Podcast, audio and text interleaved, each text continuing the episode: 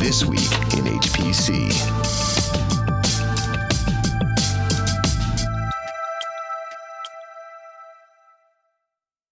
Reading Scorpio's horoscope. And AMD opens up GPU stack. It's This Week in HPC. Hi, everyone, and thanks for listening into another episode of This Week in HPC with Intersect 360 Research. I'm Addison Snell, and that's Michael Feldman. And This Week in HPC is brought to you in partnership with our friends at top500.org. How's it going, Michael? Very well, Addison. How's it going there? Doing fine, thanks. I've gotten to go to a couple of interesting meetings this week. I'll start by mentioning that I dropped in on the AGU Fall Conference. That's the American Geophysicists Union. Uh, and that was a, a, nice little show. Well, it's a big show, actually. It covered two of the Moscone Halls in San Francisco. And uh, with geophysics being uh, on the docket, it was all uh, uh, earth science and uh, climate science, ocean science, all, all of those those great things. Uh, some of our friends there, uh, uh, Google Earth had a big booth. a couple of others like AWS and Omnibond and other HPC, but really dominated by end users. NASA had the coolest booth, showing a lot of their demos. Pretty interesting show. Yeah, sounds yeah, a lot of interest in climate climate modeling and the whole topic nowadays. So good to see that uh, you know there's a lot of uh, vendor uh, participation there. Good to good to know that yeah, it was it was it was cool, and uh, you know, with the earth scientists there, they were selling a lot of uh, a lot of different minerals as jewelry just in time for Christmas. So I appreciated that too. But uh, you know, the the one I wanted to spend more time talking about was I went to a, a meeting that was at the Baidu U.S. R&D Center here in Silicon Valley. It was a they were calling it a, a uh, an open data center meetup, and it had involvement from Inspur and Lenovo and a few others, and the purpose was to talk about a standard called Scorpio, which we haven't really talked about much here, but it's a it's a standard in the same vein as uh, OpenRack from Open Compute Project. Uh, now, whereas o- Open Compute Project is led by Facebook and some of the more uh, American hyperscale companies. Um, this uh, Scorpio, or in its Chinese name, Beiji uh, rack standard, is out of the Open Data Center Committee, or the ODCC, and that's led by the big Chinese hyperscale companies, Baidu, Alibaba, Tencent. It was a pretty interesting meeting. Yeah, that's interesting. I mean, before you sort of clued me into this, I, I did not realize there was even a competing standard for for rack and server architectures. But it, obviously, you know, these Chinese uh, big hyperscale companies have gotten together and, and decided that they they wanted to do something a little different than OCP. And from what you know, the information you fed me, it, it's just that. It's a it's a little different. It's it's very much in the same vein as, as OCP, and even down to the uh, some of the engineering specs, but it's slightly off. They they pack things slightly differently, slightly different configurations. So the rack looks slightly different, um, but it's. Uh, it's obviously from a vendor's point of view, you, you, you have to build different different specs to support both of these. So it's a, a little bit annoying if you're a vendor trying to serve both of these communities. annoying, but that said, these are pretty big markets. Yeah. If you're going to go after Baidu, Alibaba, Tencent. Also, another Chinese hyperscaler I was less familiar with called Qihoo, which is spelled with a Q, Q I H O O, but is, is Qihoo. That's another major um, uh, Chinese hyperscaler. Uh, this is really the, the standard that they're driving to. Um, let's start with some of the things they have in common, OCP and, and uh, Scorpio, is they're both rack level standards, as you were saying. They're also inspired by blade ideas, which is to say they take a lot of the um, shared infrastructure and move that out to the rack level. So you're going to have uh, different sections for power and cooling, right? Right. I mean, that's that's the way this impresses me. Basically, it's rack-mounted blades. I mean, they're all. It, it, doesn't really look like a blade system anymore because it looks like a standard server rack. But uh, well, they're horizontal instead horizontal. of vertical, but they're blades in the sense of shared infrastructure. Right. It's got the shared infrastructure and and, and the the emphasis on uh, density and energy efficiency as well as, as, as a part of that. But uh, I guess people have sort of, in a sense, given up on some of the blade ideas. That's sort of disintegrated into a million standards. Each each vendor sort of had their own idea of what a, a blade system should be like. There was no interoperability between everybody, and so the vendors just ended up charging a premium for these sort of custom built configurations, and and it didn't quite work out like. Um, people originally envisioned blades would be that they'd be taking over the markets. Rack mount would sort of disappear as, the, these more efficient um, uh, configurations took over. But this sort of looks like the second coming of Blade, but uh, from a different angle, which is the which is the user angle, and and configured differently, more maybe more friendly to. Uh, what these big hyperscale users are about, which is basically rack mounted systems. Right, and it's worth pointing out that Scorpio isn't new. Right? They've been talking about it since 2010, and the first Scorpio standard, uh, they were making servers to Scorpio 1.0 in early 2012. Scorpion 2.0 ever since uh, June 2013. They're now on what's really a Scorpio 2.5. They're calling today, and and with 3.0 is is in the concept phase. But uh, looking at how some of this has has evolved and some of the actual particulars of, of Scorpio, they're talking about a 42U or 46U 21 inch rack. Now, U gets to be a funny definition here. I always thought of U as a as a standard rack unit as right. as one and three quarters inches or, or or 44 and a half millimeters. But looking at it, OCP is using a different uh, definition of U. That's a 48 millimeter U height. Right. Uh, Scorpio 1.0 used to be a standard rack unit, but has now gone a little bit bigger than that to 46 and a half uh, millimeters as a Scorpio unit, which is bigger than a standard rack unit, but smaller than an Open Compute Project rack unit. That, so that's a little funny there.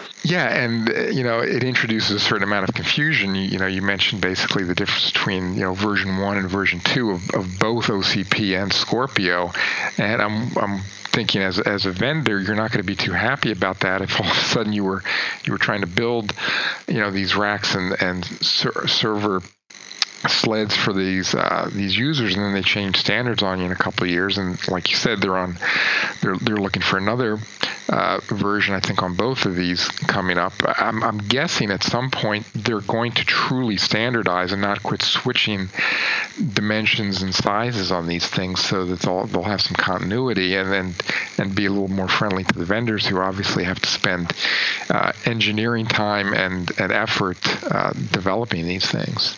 Yeah, I'm not sure about that. I mean, although both Inspur and Lenovo more or less said, yeah, they would prefer it if OCP, uh, OpenRack, and uh, Bezier or Scorpio from ODCC were the same standard. I'm not sure that, that Baidu or Alibaba or Tencent really cares if their preferred standard is different from uh, Facebook or, or, Google Google's preferred standard. They can uh, they can uh, just uh, you know, keep to their own standard, and the vendors can either like it and get on board or, or not sell to those. Uh, the uh, Baidu claimed that Scorpio uh, configurations amounted to 5% of the worldwide server market in 2015. Now, they were citing some other analyst numbers on that. I, I didn't see whose numbers they were on the chart. So I should say that that was another analyst number that was reported by Baidu that was not an Intersect 360 research number. But if it's anything close to that volume, uh, that's a lot.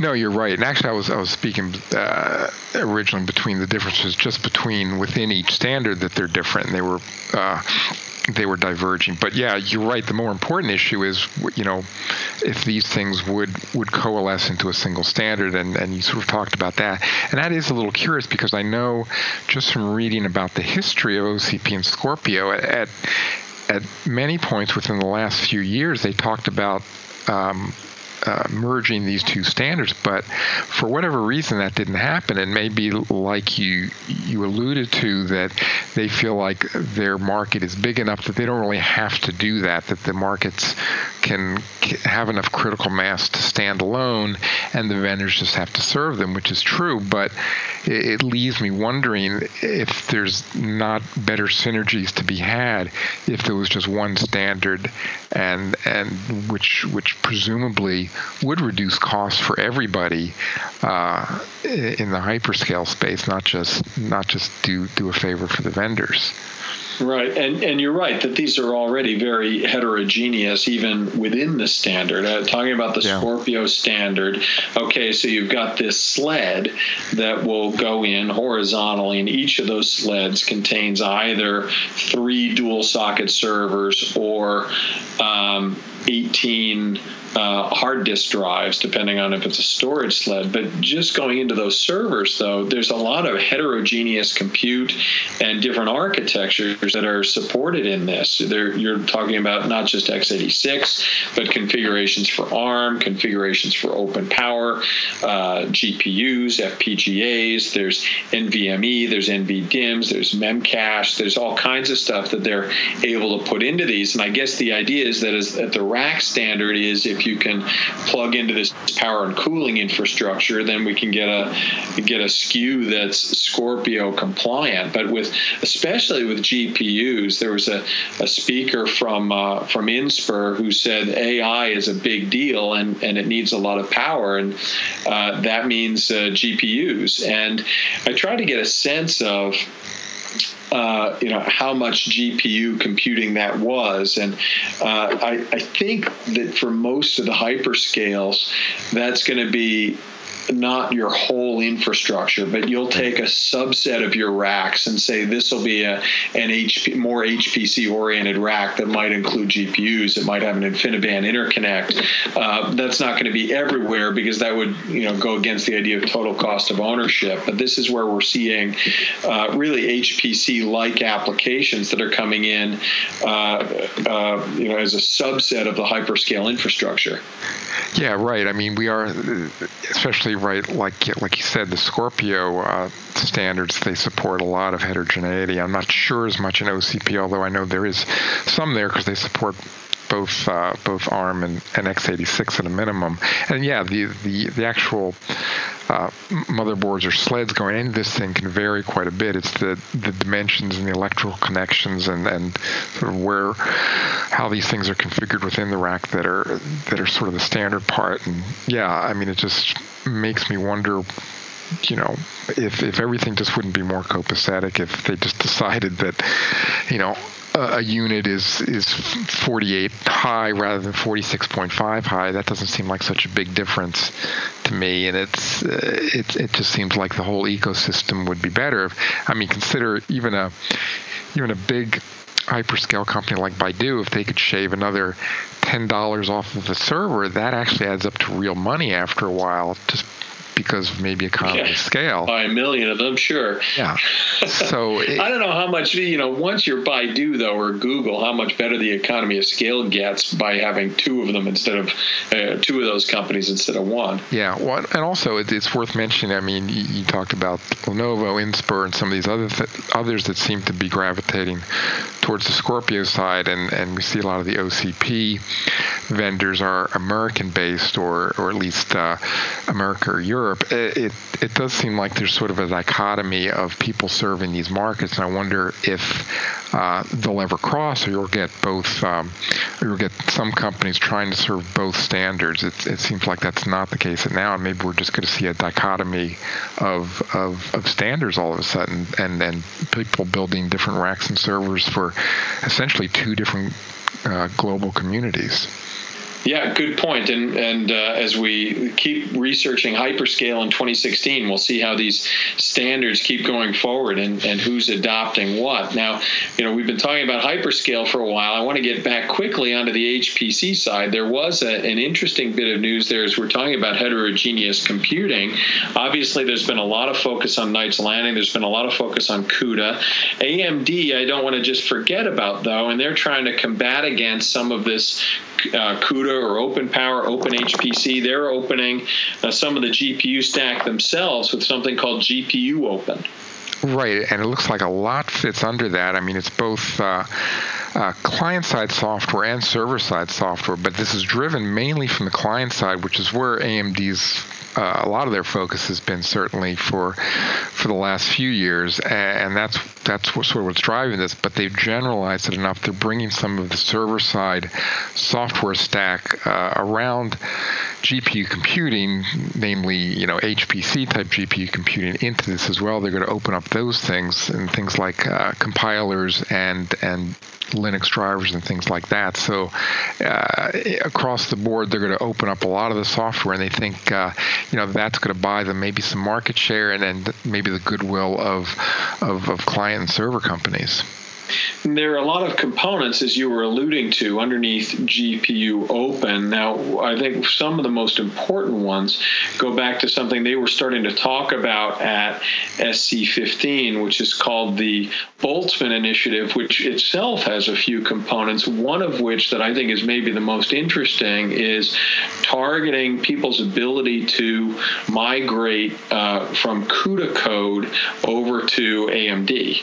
Right. That that was the most I think most interesting tool in that in that stack. Uh, they did talk about that at SC. I talked to a few folks there at the, at the booth, and they were trumpeting that. And the idea, of course, is to sort of leverage some of the uh, the work that's been done under CUDA. A lot of applications been ported there, um, but not everybody likes. Uh, uh, working in a, in a closed ecosystem like that. So if they can work uh, and transfer some of those codes and work on FirePro AMD type of uh, servers or FirePro based servers, uh, that would be very good news for users. And, and the way they describe the, the, the basically this cross compiler is that it converts about 90% of the code to uh, from CUDA to uh, a generic C++ type uh, file. So what you'd have to do as a programmer is just convert the other 10% by hand. But that that does uh, take a lot of the grunt work out of out of doing that. So it it could push a lot of the applications to be uh, uh, to be portable for, for the FirePro type of uh, setups as well. Right. Well, it makes it easier, and, and that's important for AMD because if I've already spent five years working with CUDA optimizing my code, to go back to square one to re-optimize it for FirePro is just not something that people are going to be enthusiastic about. And it, NVIDIA has a big head start here in software over AMD, over Intel with Knights Landing. Uh, you know, this has been a big software ecosystem NVIDIA has been uh, building. Uh, we were uh, repeat the statistic that we were saying in supercomputing that now 34 of the top 50 HPC applications have at least some form of GPU support or optimization, and that's all because of, of CUDA. And I think for AMD to have a prayer of catching up, they have to be able to leverage the work that's already been going on. They can't ask people to go back and start over.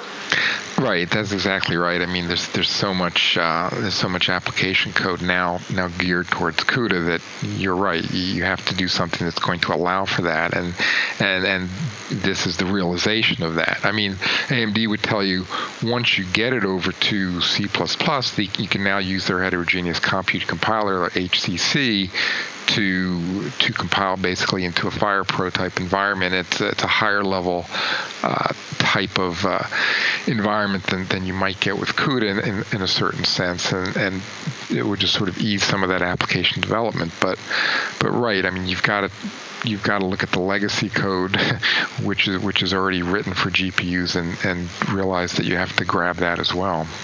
The next question then is can AMD make that a compelling enough case that migrating over to FirePro is going to be attractive enough that it's worth doing the work based on where you already are with uh, Tesla and CUDA today?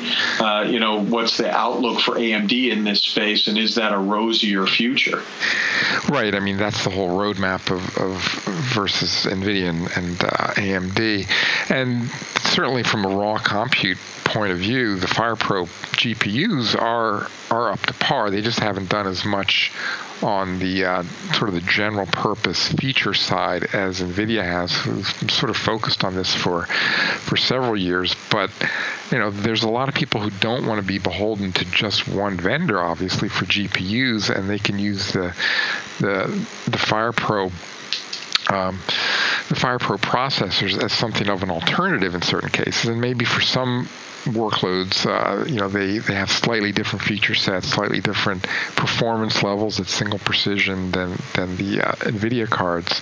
Uh, it might be advantageous. So it it does open it up, but it seems like this is not the only thing AMD needs to do to to build some market share. I think it needs to do something a little more uh, differentiated on the hardware side to, to sort of win people over. sure. Yeah, I think that's exactly the point, right? Is that the problem with AMD has never been the, you know, the flops on the Fire Pro. They, right. They've put out nice chips, but they've been behind on the software ecosystem. This is what they're going to try to do there. And, you know, they have to answer what the interconnect portion is going to be. There's been a lot invested in the GPU side with NVLink and CAPI and how you communicate. Um, you know, AMD has, has done some of its own work there, but in order to make a compelling case for why you're going to migrate over to those chips when you've already been doing work on another, I think that's going to have to get extremely differentiated with a strong roadmap. Yeah, I think so too. But I mean, they they have put this effort, and they do make these noises every once in a while that they're really committed to this. And I think, you know, we'll we'll see some new stuff in, in 2016. But I, I just wonder if it's going to be at the at the level that that they're going to need to to establish themselves in this market. I guess we'll find out, Michael. And we'll do one more. Uh, we'll do one more podcast before the end of the year. Maybe we'll sneak out a, a year in review, talk about what we saw in 2015. But in the meantime, we can wrap up the actual news from uh, from this week. Thanks, Michael, for joining me one more time. We're getting close to the end of the year, and uh, thanks to you for listening. You've been listening to this week in HPC. You've been listening to this week in HPC